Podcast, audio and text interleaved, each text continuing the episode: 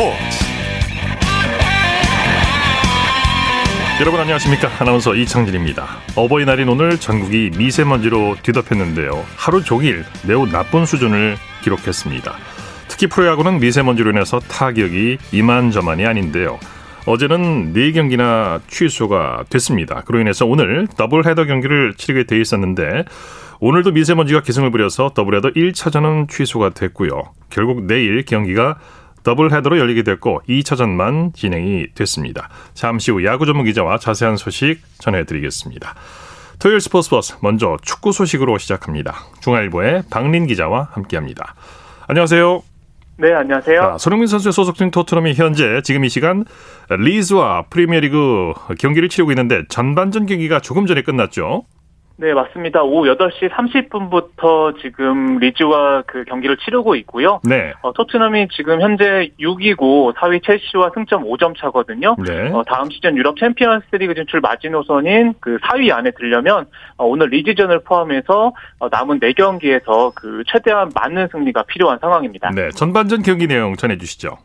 네, 현재 그 전반전이 끝난 상황에서 그 토트넘이 1대 2로 뒤지고 있고요. 네. 어, 손흥민 선수가 선발 출전해서 전반 25분에 어, 1대 1 동점골을 뽑아냈습니다. 네. 어, 역습 찬스에서 델리알리가 그 침투 패스를 찔러줬고요.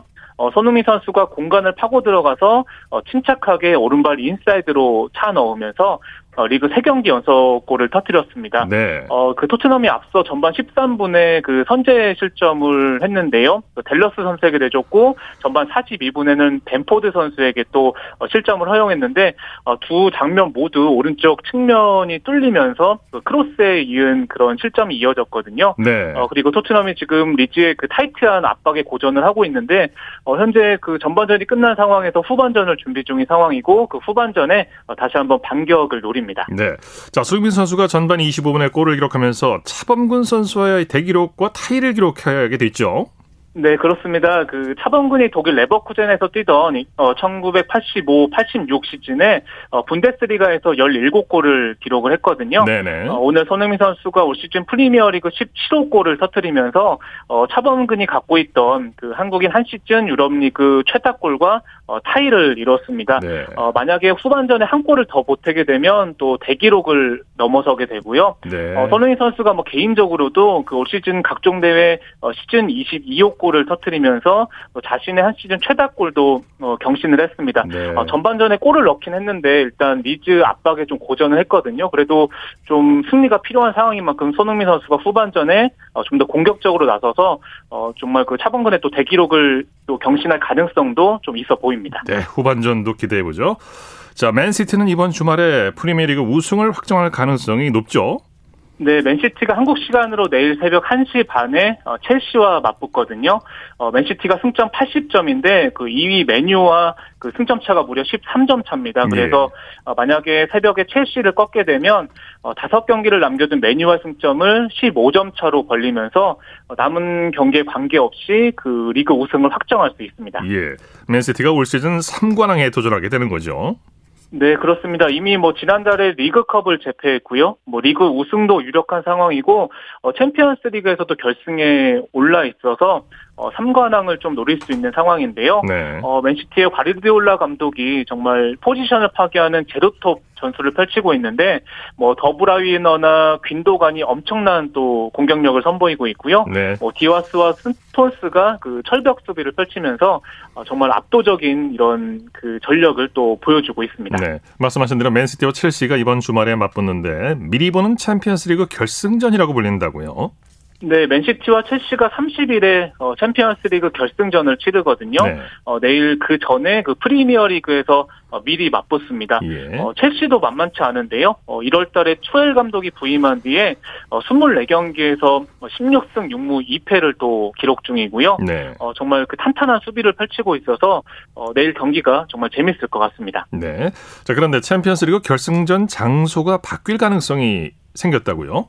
네, 원래는 30일 터키 이스탄불에서 열릴 예정이었거든요. 그런데 어, 잉글랜드 팀끼리 맞붙는 경기인데 그 코로나19 탓에 그 영국 정부가 어, 터키 여행 금지령을 내렸습니다. 네. 어, 그래서 영국 정부가 그 자국에서 좀 치르기를 원해서 어, 유럽 축구 연맹과 협의 중이거든요. 그래서 장소가 또 잉글랜드로 바뀔 가능성이 있습니다. 네. 자, 독일에서 뛰고 있는 황희찬 선수는 오늘 밤 경기를 앞두고 있죠? 네, 라이프치의 황희찬 선수가 오늘 밤 10시 반에 어, 도르트문트와 어, 분데스리가 원정 경기를 앞두고 있습니다. 예. 어, 황희찬 선수가 최근에 그 포칼 4강전에서 그 1골 1도움을 올렸거든요. 어, 결승행을 이끌었는데 어, 공교롭게도 14일 결승전 상대가 또 도르트문트입니다. 그래서 어, 손, 어, 황희찬 선수가 또 오늘 그 또 한 번 또 상승세를 이어갈지 어, 또 팬들도 주목을 하고 있습니다. 네. 국내 프로축구에서는 대구가 5연승을 질주했네요. 네, 홈에서 인천을 3대 0으로 완파를 했습니다. 네. 그 대구가 한때 11위에 그쳤었거든요. 그런데 어, 부상 선수들이 복귀하면서 어, 최근에 기세가 좋은데요. 어, 창단 후 처음으로 또 5연승을 기록을 했고요. 예. 승점 22점을 기록을 하면서 3위까지 올라섰습니다. 네, 대구 세징야 선수가 승리를 이끌었죠. 네, 세징야 선수가 햄스트링 부상을 딛고 4경기 만에 복귀를 했는데요.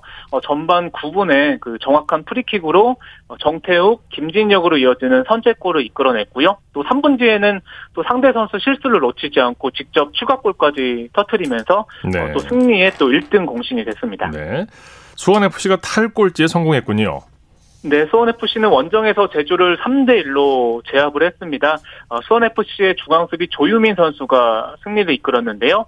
어, 전반 18분과 28분에 어, 좌우 코너킥을 그 연속해서 헤딩골로 연결을 했고요. 네. 어, 수원FC가 시즌 3승째를 거두면서 그 다득점에서 광주를 밀어내고 그 꼴찌에서 11위로 한 계단 올라섰습니다. 네. 포항과 강원의 경기는 어떻게 됐습니까? 네, 포항에서 그 양 팀이 1대 1로 비겼습니다. 그 0대 1로 뒤진 상황에서 포항의 크베시치 선수가 어, 전반 31분에 그 K리그 데뷔골이자 어, 동점골을 뽑아냈고요. 어, 포항은 5위, 또 강원은 9위를 기록을 했습니다. 네.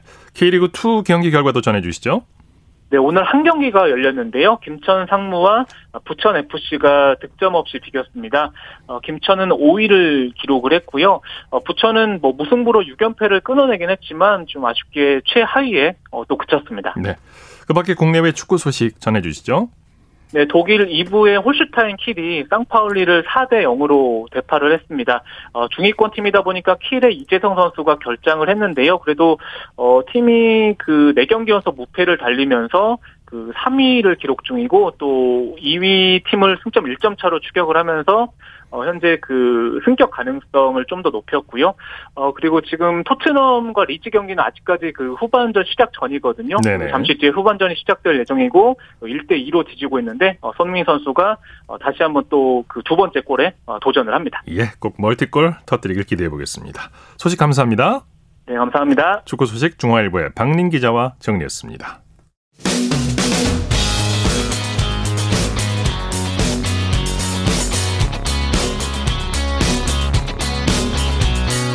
따뜻한 비판이 있습니다. 냉철한 분석이 있습니다. 스포츠 스포츠. 토요일 스포츠 스포츠 생방송으로 함께하고 계십니다. 9시 29분 막 지나고 있습니다. 이어서 한 주간의 해외 스포츠 소식 정리합니다. 월드 스포츠 연합뉴스 영문뉴스부의 유지호 기자와 함께합니다. 안녕하세요. 네, 안녕하세요. 자, 도쿄올림픽 개막이 두 달 남짓 앞으로 다가왔는데 일본에서 개최 반대 여론이 확산되고 있다고요. 네, 일본에서 어제 코로나19 확진자가 6,057명이 나왔는데 어, 올해 1월 16일 이후 최다 기록입니다. 네. 어, 스가 요시히데 일본 총리가 결국 도쿄도 등 4개 광역자치단체의 긴급사태 기간을 이달 말까지 20일로 20일 연장했는데요. 어, 그러면서도 국민의 건강을 지키며 안전한 올림픽 대회를 실현, 하겠다면서 개최 의사를 굽히지 않고 있습니다. 예. 이런 가운데 일본 한 변호사가 청원 사이트에 올린 도쿄올림픽 취소를 요구한다는 청원에 오늘, 오늘 오전 9시까지 25만 5천 명이 넘는 사람들이 동의 의사를 표명하기도 했는데요. 또 일본 수영 스타 이케 리카코는 소셜미디어에서 올림픽 대표 선수 자리에서 물러나라는 메시지를 받았다고 밝히기도 했습니다. 네. 또 코로나19 확산이 심각해지자 대회 조직위원회는 애초 지난달 결정하기로 했던 국내 관람객 경기장 수용 여부에 관한 판단을 다음 달로 미뤘는데요. 일본 언론은 무관중 개최 결정이 내려질 가능성이 높다고 진단하고 있습니다. 네. 이런 상황에서 마라톤 종목 올림픽 테스트 이벤트가 이번 주 삿포로에서 열렸다고요? 네, 그렇습니다. 도쿄올림픽 마라톤은 폭염을 우려해서 도쿄가 아닌 삿포로에서 열릴 예정인데요. 지난 수요일 남녀부 하프 마라톤 대회가 이 테스트 이벤트 성격으로 열렸습니다. 네. 세계 육상연맹 세바스천 코 회장이 직접 대회장을 찾았고요. 어, 도쿄 조직위가 대회 개최 능력을 입증했고 코로나19 방역 수칙 준수 등 복잡한 문제들에 대한 해결 능력을 보여줬다고 칭찬했는데요. 한편 내일 도쿄올림픽 스타디움에서는 다른 육상 종목 테스트 이벤트가 예정되어 있는데 현재 일본 내 긴급 사태에 따라서 어, 이 대회는 무관중으로 열릴 예정입니다. 예. NFL 명문 구단인 델러스 카우보이스가 전 세계 프로스포츠 팀 가운데 가장 높은 가치를 가진 구단으로 평가됐다고요. 네, 미국 경제 전문지 포브스가 어, 오늘 세계 스포츠 팀 가치 평가 순위를 발표했는데요. 카우보이스가 57억 달러, 우리 돈 약 6조 3,868억 원의 가치를 인정받아 이 부분에서 6년 연속 1위를 지켰습니다. 어, 지난해보다 2억 달러가 늘어난 셈인데요. 예. 이 조사는 구단의 입장 수입, 또 관련 상품 판매, TV 중계권 및 홈 경기장 내 상업적 활동 등을 평가합니다. 어, 메이저리그 야구의 뉴욕 양키스가 52억 5천만 달러의 가치를 인정받아 2위에 올랐고요. 3위는 50억 달러의 NBA 농구팀 뉴욕 닉스입니다. 그렇군요. 미국 이외의 프로팀으로는 어, 스페인 프로축구의 FC 바르셀로나가 4위, 또 같은 스페인 리그의 레알 마드리드가 5위에 올랐고요. 10위 내 종목별 팀 분포를 보면 미식 축구와 농구, 축구가 3개 구단씩 들었고 야구가 한 팀이 포함되어 있습니다. 예. 남녀 테니스 스타 라팔 나달과 오사카 나오미가 2021 라우레우스 올해의 남녀 스포츠인에 선정됐다고 하죠. 네, 라우레우스 월드 스포츠 아카데미가 지난 7일 수상자를 발표했는데요. 어, 나달은 지난해 프랑스 오픈 테니스 단식 정상에 오르면서 메이저 대회 우승 횟수를 20번으로 늘려서 로저 페데러의 역대 최다 기록과 어깨를 나란히 했습니다. NBA 농구 스타 르브론 제임스, 또 F1 드라이버인 루이스 해밀턴 등과 경쟁해서 2011년 이후 10년 만에 이 상을 다시 받게 됐는데요. 네. 또 오사카는 지난해 US 오픈과 올해 호주 오픈 테니스 단식을 석권하면서 최고의 여자 선수로 선정됐습니다. 네. 올해 팀에는 지난 시즌 세계 우승 트로피를 따내면서 어, 트래블을 달성한 분데스리가의 바이에른 뮌헨이 뽑혔는데요. 어, 2000년 창설된 라우레우스 월드 스포츠 어워드는 전 세계 70개 어, 나라 1천여 명의 스포츠 미디어 관계자들의 투표로 수상자를 정합니다. 네. 혈액암을 이겨낸 테니스 선수 수아레스 나바로가 코트로 복귀한다고요? 네, 수아레스 나바로가 어, 이 선수는 사실 지난 2016년 어, 단식 세계 랭킹 6위까지 올랐던 선수인데요. 예. 원래 지난해 은퇴 계획을 세웠었습니다. 어, 그런데 코로나19로 투어 일정이, 일정이 중단됐고 재개를 기다리던 중에 혈액암 진단을 받았었는데요. 어, 그렇게 선수 생활이 끝나는가 싶었는데 이 선수가 암과의 싸움을 이겨냈고 지난달 완치 소식을 전했습니다. 네. 어, 그러면서 암 때문에 은퇴한 선수로 기억되고 싶지 않다면서 이달 말 프랑스 오픈 출전 계획도 밝혔고요. 어, 사실 지난해 2월 이후 경기에 나온 적이 없지만 어, 코로나19 때문에 투어 자체가 한동안 중단된 덕에 지금도 세계 랭킹 93위를 유지하고 있어서 올해 프랑스 오픈에는 자유, 자력으로 출전할 수 있습니다. 네. 또 윔블던과 도쿄올림픽, US 오픈까지 나가고 싶다는 포부도 공개했는데요. 어, 수아레스 나바로는 또 투병 기간 동료 선수들과 팬들이 보내준 응원 메시지에 감사의 마음을 전하면서 앞으로 매 순간을 더 즐기겠다고 말했습니다. 예, 소식 감사합니다. 네, 감사합니다. 월드스포츠 연합뉴스 영문뉴스부의 유지호 기자와 함께했고요. 이어서 한 주간 이슈가 됐던 스포츠계 소식을 집중 분석해보는 최동호의 스포츠 칼럼 시간입니다. 여자 컬링 국가대표팀인 팀킴이 2021 세계 여자 컬링 선수권 대회 예선 마지막 경기에서 승리했습니다. 하지만 아쉽게도 2022 베이징 동계올림픽 출전권은 따내지 못했는데요. 스포츠 평론가 최동호 씨와 함께 자세한 소식 살펴보겠습니다. 안녕하십니까? 예, 안녕하세요. 자, 팀킴이 내년 베이징 동계올림픽 출전권을 아쉽게 놓치고 말았죠. 예, 그렇습니다. 이게 오늘 세계 여자 컬링 선수권 대회 예선 마지막 경기에서 승리했거든요. 자, 그래서 팀킴이 공동 5위를 기록했는데 이 대회에 이 베이징 동계올림픽 출전권이 6위까지 주어집니다. 네. 자, 그런데 승자승 원칙에 밀려서 아쉽게 아, 티켓 확보에 실패했습니다. 네. 오늘 예선 마지막 경기에서 이 체코의 팀 쿠베 쿠베 스쿠바와의 경기에서 7대 4로 승리했거든요. 어, 미국, 캐나다와 함께 7승 6패로 공동 5위를 기록했는데 6위까지 티켓이 주어지고 어, 동률일 때 승자승을 적용해서 어, 예선에서 캐나다, 미국에 모두 패했기 때문에 네. 팀팀이 사실상 7위로 밀려나게 된 겁니다. 정말 아쉬운데요. 4연패로 예. 부진하다가 막판에 4연승을 올리면서 공동 5위까지 올라갔는데 팀킴이 오랜만에 국제대회에 참가한 거죠? 어, 예, 이런저런 사정을 들여다보면 좀 아쉬운 게 좀 많이 있죠. 이 초반에 팀킴이 많이 부진했거든요. 네. 이 4연패까지 몰리면서 11호 밀려났다가 공동 5위까지 올라간 건데, 네. 이 팀킴이 평창 동계, 동계올림픽 이후에 이제 고생이 좀 많았죠. 어, 팀킴 사유화를 겪으면서 네. 한동안 운동을 하지 못했고요. 또 국제 대회에도 어, 출전을 많이 못했습니다. 여기에다 또 이 경북체육회하고 재계약을 못하면서 지난 3월에야 강릉시청으로 소속을 옮기기도 했고요. 여기에 또 이 코로나19 때문에 연습량도 많이 부족했던 게 아, 초반에 티가 좀 많이 났거든요. 네. 그런데 놀랍게도 이 마지막에 4연승으로 살아나면서 공동 5위까지 올라갔기 때문에 초반의 부진이 더욱더 좀 아쉽게 느껴지는 거죠. 네. 거꾸로 생각해 보면은 훈련량이 절대적으로 부족했는데도 공동 5위까지 오른 게 더 대단하다고 볼 수도 있을 것 같아요. 이게 이제 그 말씀을 좀 드리고 싶은 거거든요. 네. 그러니까 정말 이 대단한 게 스웨덴의 팀 하셀보리를 꺾으면서 4연승을 올렸거든요. 네. 자, 근데 이 팀 하셀보리가 평창 동계올림픽 결승전에서 팀킴의 패배를 안겼던 바로 그 팀입니다. 예. 아, 그리고 현재 세계 랭킹 1위고요.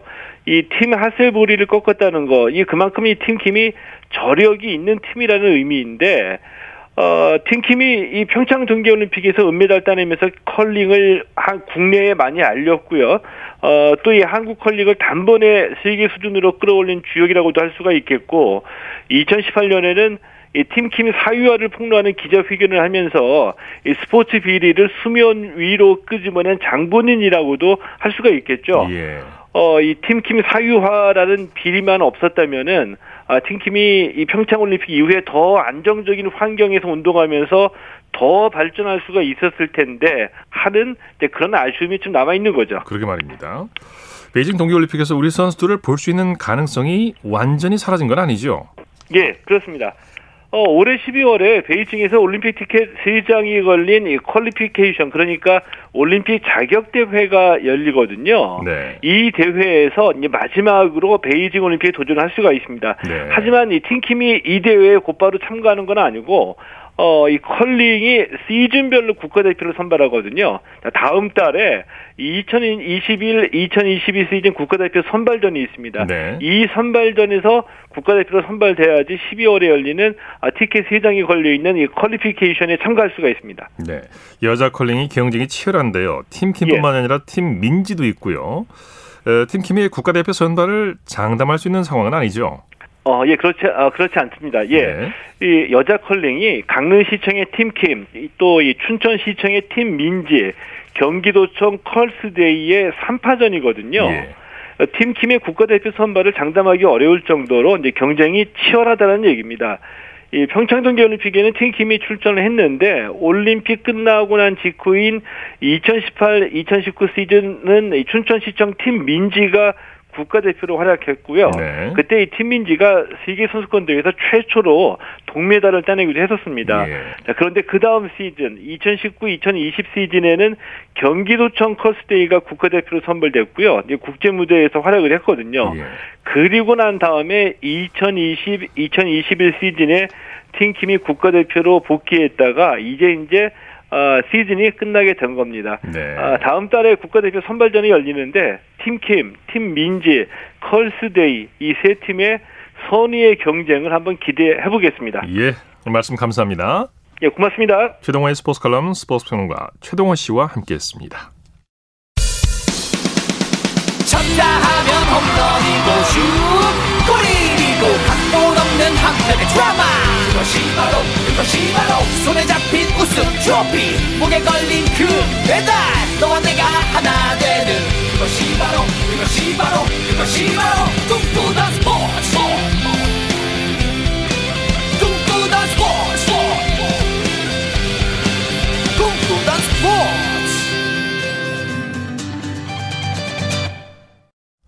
토요일 스포츠 스포츠 생방송으로 함께 오고 계십니다. 9시 39분 지나고 있습니다. 이어서 우리에게 환희와 감동을 안겨준 스포츠 스타들의 활약상을 살펴보는 스포츠를 빛낸 영웅들 시간입니다.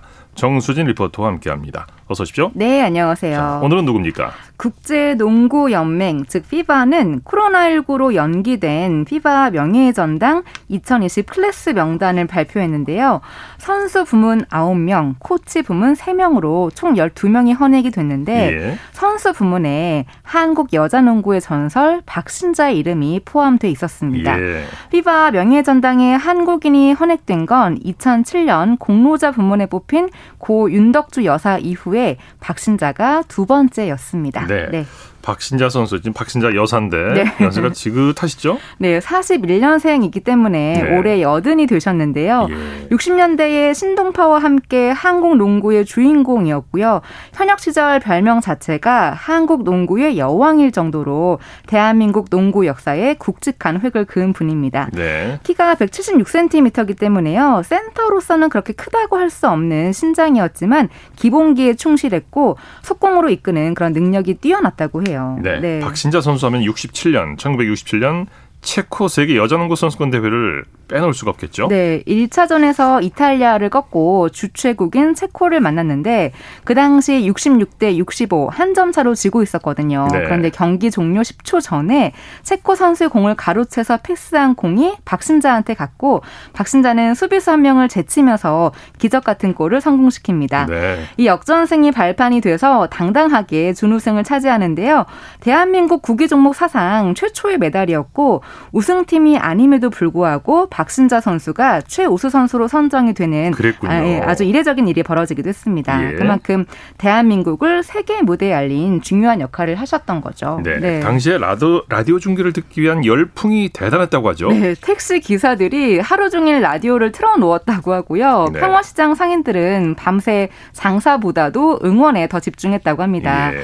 그러다 보니 선수단이 귀국했을 때는 김포 국제공항에서 서울 운동장, 그러니까 동대문 운동장으로 카퍼레 이드를 했고 예. 환영 행사에는 3만 명의 인파가 몰렸다고 하는데 제가 그 당시 영상을 보니까요 길거리는 물론이고 육교 위 또 육교 그 계단까지 많은 네. 분들이 모여 있더라고요. 예. 이때 라디오 중계가 남아 있어서 제가 들려드리려고 아, 하는데 네, 벌써 네. 50년이 훌쩍 지난 자료다 보니까 아, 네. 네, 음질이 좋지 않다는 거 감안하고 꼭 들어주시면 좋겠습니다. 예. 67년 5월 7일 KBS 라디오 중계입니다.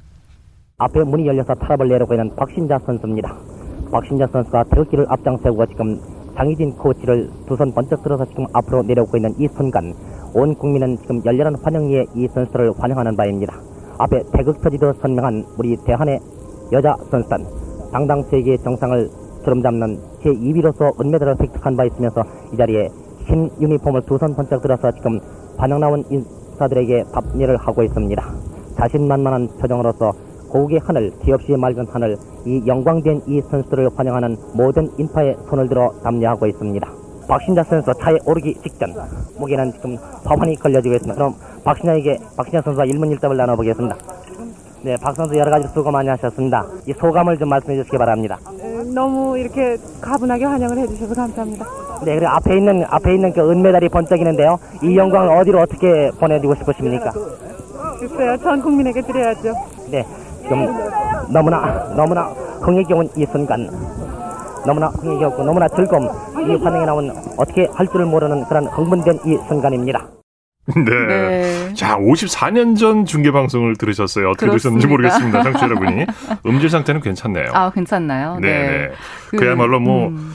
여자 농구의 여왕이자 전설이 된 이름 박신자 선수가 아닐까 싶은데 그렇습니다. 이 박신자 선수는 어떻게 농구를 시작하게 됐다고 하나요? 네, 54년도에 중학교 1학년 때 농구 공을 잡았고요. 숙명여중 3학년 때는 대표팀으로 뽑힐 정도였습니다. 예. 그러다가 56년 한중 친선 경기에 참가해서 36대 28로 승리를 하면서 스타 반열에 오르게 되는데요. 네. 농협은 이 박신자의 영입을 위해서 농구부 창단까지 고려했습니다. 음. 하지만 박신자의 선택은 상업은행이었고 있었고 네. 이때부터 여자농구의 전성기가 시작이 되죠. 그리고 네. 상업은행과 한국은행의 라이벌 구도가 만들어지면서 3천 명을 수용하는 장충체육관에는 7천 명이 운집하기도 했습니다. 지금 못 들어간 관중들이 더 많다는 얘기죠. 네네네. 네. 그 당시 여자 농구 박신자의 인기가 엄청났죠. 네, 그렇습니다. 어, 61년 일본의 여자 실업 농구팀과 경기를 할 때 9전 전승을 기록하면서 일본을 압도했거든요. 네. 사실 그 시기에 한일전에서 승리를 한다는 건 우리 국민들에게 큰 힘이 됐기 때문에 거리에 있는 텔레비전 앞에는 많은 시민들이 모여들었고요. 2002 한일 월드컵 때보다 그 열기가 더 대단했다고 합니다. 예. 그래서 상화보넥 여자 농구단이 공항에 도착했을 때 많은 분들이 박신자를 연호하면서 열광했다고 하네요. 네. 네. 그 이후에는 세계 무대에 나가서 한국 여자 농구를 알리게 된 거죠. 네, 64년도에 그 페루 세계 여자 농구 선수권 대회에 참가했는데 이때가 박신자 선수가 아시아를 넘어서 세계로 진출한 첫 번째 대회였습니다. 예. 그 당시 대표팀을 대신해서 출전한 상업은행은 대회 전체 성적이 8위에 그쳤지만 박신자 선수가 예선 리그를 포함해서 67점을 기록했기 때문에 대회 베스트 5에 선정이 됐습니다. 예. 이후 65년도 무렵에는 은퇴를 고려하기도 했지만요. 주변의 만류로 선수 생활을 계속했고 67년 세계 선수권 대회 준우승 그리고 같은 해 일본 도쿄에서 열린 유니버시아드 대회에서 일본을 누르고 우승을 차지한 이후에 은퇴를 합니다. 네, 은퇴 네. 경기 은퇴식을 했죠. 네, 67년 11월 장충체육관에서는 은퇴 경기가 있었는데요. 이날 평일임에도 불구하고 또 7천여 명의 농구 팬들이 와서 대스타의 아, 은퇴를 지켜봤습니다. 대단했습니다, 인기가. 네, 네. 67년 11월 10일에 방송된 라디오 중계 잠시 들어보시죠. 박힌자 선수 혼출한 키 그리고 그의 불멸의 남바인 백남보 14번을 따른 뒤에 추행인 사슬을 밟고 있습니다. 온갖 어려움과 시련을 함께 나누며 뛰고또 뛰어야 했던 사랑하는 동료 선수들과 웃고 울던 지난 날을 제 마음에 여울지는 조용한 음률이 될 것이며 푸르른 창공을 향해 꿈을 달래며 유니폼과 볼을 쫓아 매일을 살아온 14년의 온갖 일들은 소중히 간직하여 제가 가야 할 앞날을 위해 보람있게 바치고자 합니다. 박신자 선수의 답사가 끝났습니다. 불멸의 백남버 14번. 조금 전 고별 경기에서 불꽃 튀는 열전을 벌였던 박힌자 선수. 농구 코트장에서는 만면의 미소를 머금채 경기를 벌였습니다만 이제 그의 마지막을 고하는 답사에 있어서는 눈물을 머금은 채 간혹 울기도 하고 간혹 기쁜 표정도 짓는 그러한 표정이었습니다.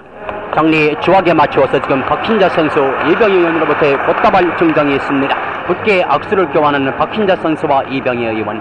이제 꽃다발 증정과 그리고 기념품 증정이 끝났습니다. 우리나라 여자농구의 대명사 아니 불패 불만의 상징으로 되어 있던 14번을 딴 박신자 선수 지금 그의 고별을 기념하는 대한 수렵여자 농구연맹 회장 박영준 사장으로부터의 목걸이의 증정이 끝났습니다.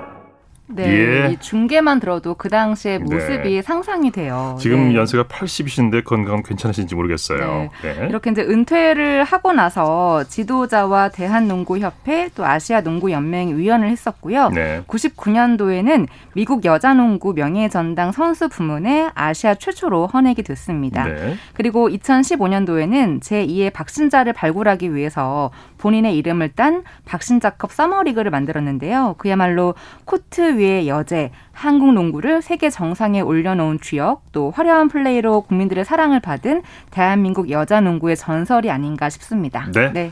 자, 스포츠를 빛낸 영웅들 정수진 리포터와 함께했습니다. 수고했습니다. 네, 고맙습니다.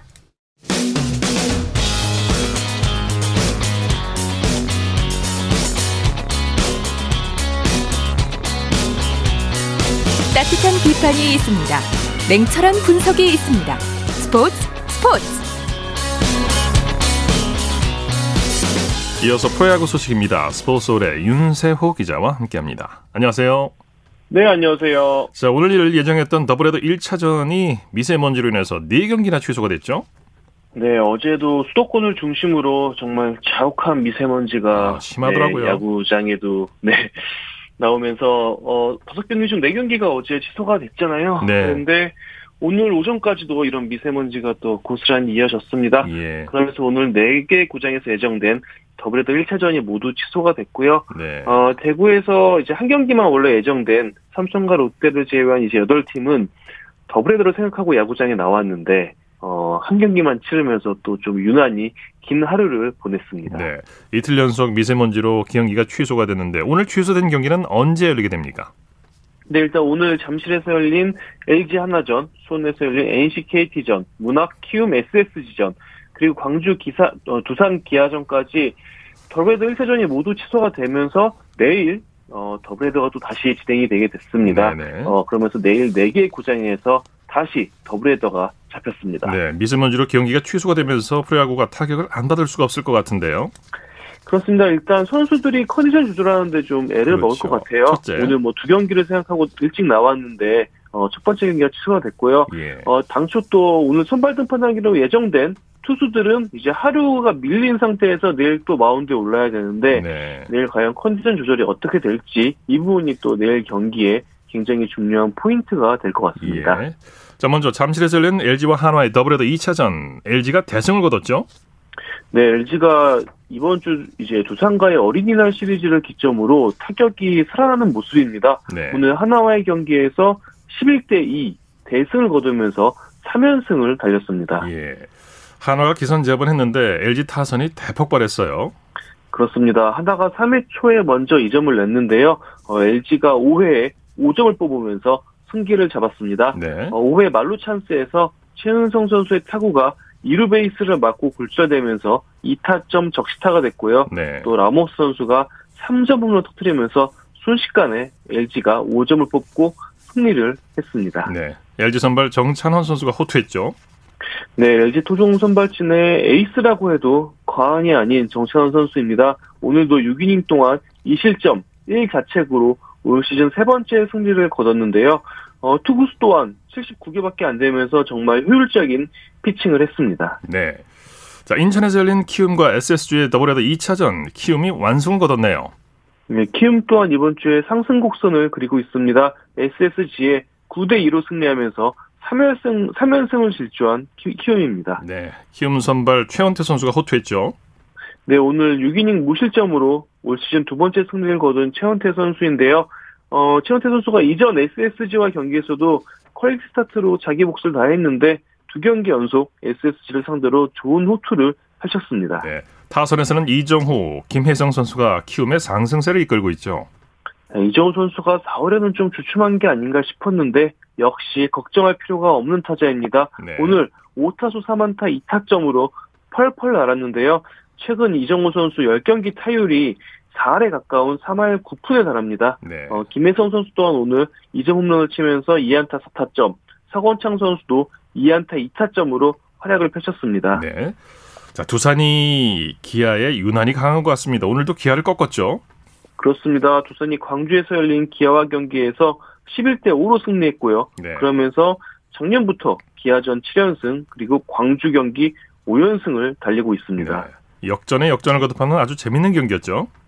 사실 기아 터커 선수가 3회와 5회 이제 홈런을 칠 때만 해도 정말 팽팽한 타격전 흐름이었는데요. 그런데 두산 또한 홈런으로 승기를 잡았습니다. 네. 두산은 7회에 장승현 선수가 3점 홈런, 그리고 9회에 김재환 선수가 또 3점 홈런을 치면서 승리를 거뒀습니다. 예. 자, NC는 KT를 꺾고 2연승을 거뒀네요. 네, NC가 수원에서 KT와 팽팽한 접전 끝에 5대 4로 승리하면서 2연승에 성공했습니다. 네, 말씀하신 대로 한 점 차 팽팽한 승부였죠.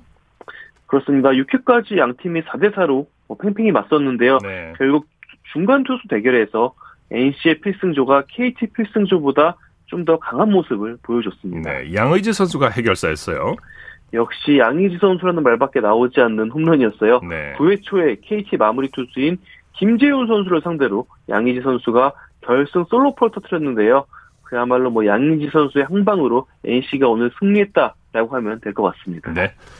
삼성과 롯데의 경기는 어떻게 됐습니까? 아, 이 경기 또한 굉장히 치열했습니다. 네. 대구에서 열린 양 팀의 경기에서 롯데가 9대 8로 역전승을 거뒀습니다. 네. 경기 내용 자세히 정리해 볼까요?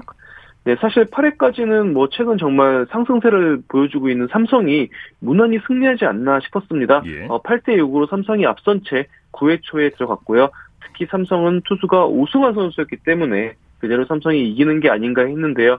하지만 롯데가 삼성 유격수 이학주 선수의 실책으로 찬스를 잡으면서 역전을 거뒀습니다. 네. 특히 대타 이병규 선수 그리고 마차도 선수의 적시타로 승리할 수 있었는데요. 어, 또 재밌는 장면이 나온 게 네. 9회 말 마지막에 이대호 선수가 포수 마스크를 쓰면서 포수로 나섰습니다. 아, 그랬군요. 그러면서 예, 롯데 마무리 투수인 김원중 선수와 호흡을 맞췄는데 나름 또 절묘한 호흡을 보여주면서 네. 마지막 아웃 카운트를 잡고 이대호 선수가 또 세레머니를 하는 모습도 나왔습니다. 나중에 팬 서비스였죠. 네. 자 부상에서 돌아온 오재일 선수 이적 후 첫 홈런을 터뜨렸네요. 네, 오재일 선수가 부상 복귀 10경기째 홈런을 신고했습니다. 오늘 4회에 3점 홈런으로 어, 대구 홈팬들 앞에서 삼성 유니폼을 입고 홈런 신고식을 한 오재일 선수입니다. 네. 자, 이번에는 메이저리그 소식 살펴보죠. 양현종 선수가 불펜으로 돌아갈 가능성이 나오고 있어요. 어떻게 된 겁니까? 네, 사실 양현종 선수 선발 투수로서 이제 처음 치른 지난 6일 경기에서 굉장히 인상적인 모습을 보여줬습니다.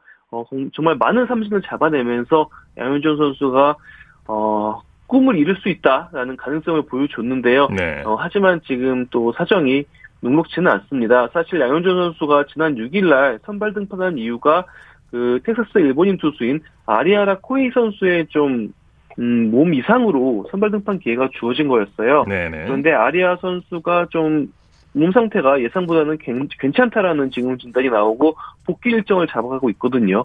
그러면서 양현종 선수가 선발진에서 다시 제외될 가능성이 나오고 있습니다. 네. 어, 하지만 또 텍사스가 일정이 이번 달 일정이 유난히 좀 험난해요. 어, 지금 19연전을 치르고 있는데 또 하루 쉬고 11연전을 치러야 됩니다. 네. 그렇기 때문에 아마도 11연전 기간에 어, 다시 또 양현종 선수에게 선발 등판 기회가 있지 않을까 이런 예상도 해봅니다. 예. 그리고 김하성 선수가 대타로 출전했는데 삼진을 당했어요.